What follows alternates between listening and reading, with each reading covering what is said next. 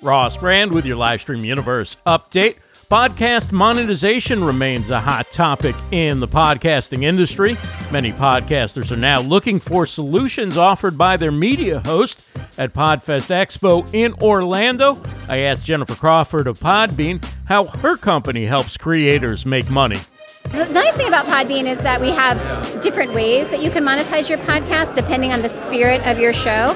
So some shows are really ripe for listener support, and so we have that option, which is great. So listeners can support support your show and donate like with a patron type program.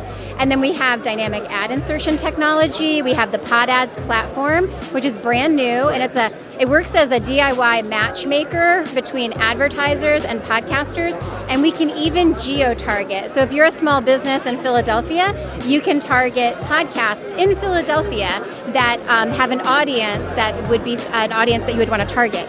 So that's very cool stuff, right? And we also have premium content. So if you have uh, bonus content you want to put behind a paywall or a, you want to do a subscription service model, you can do it all here. So that's what we're talking about.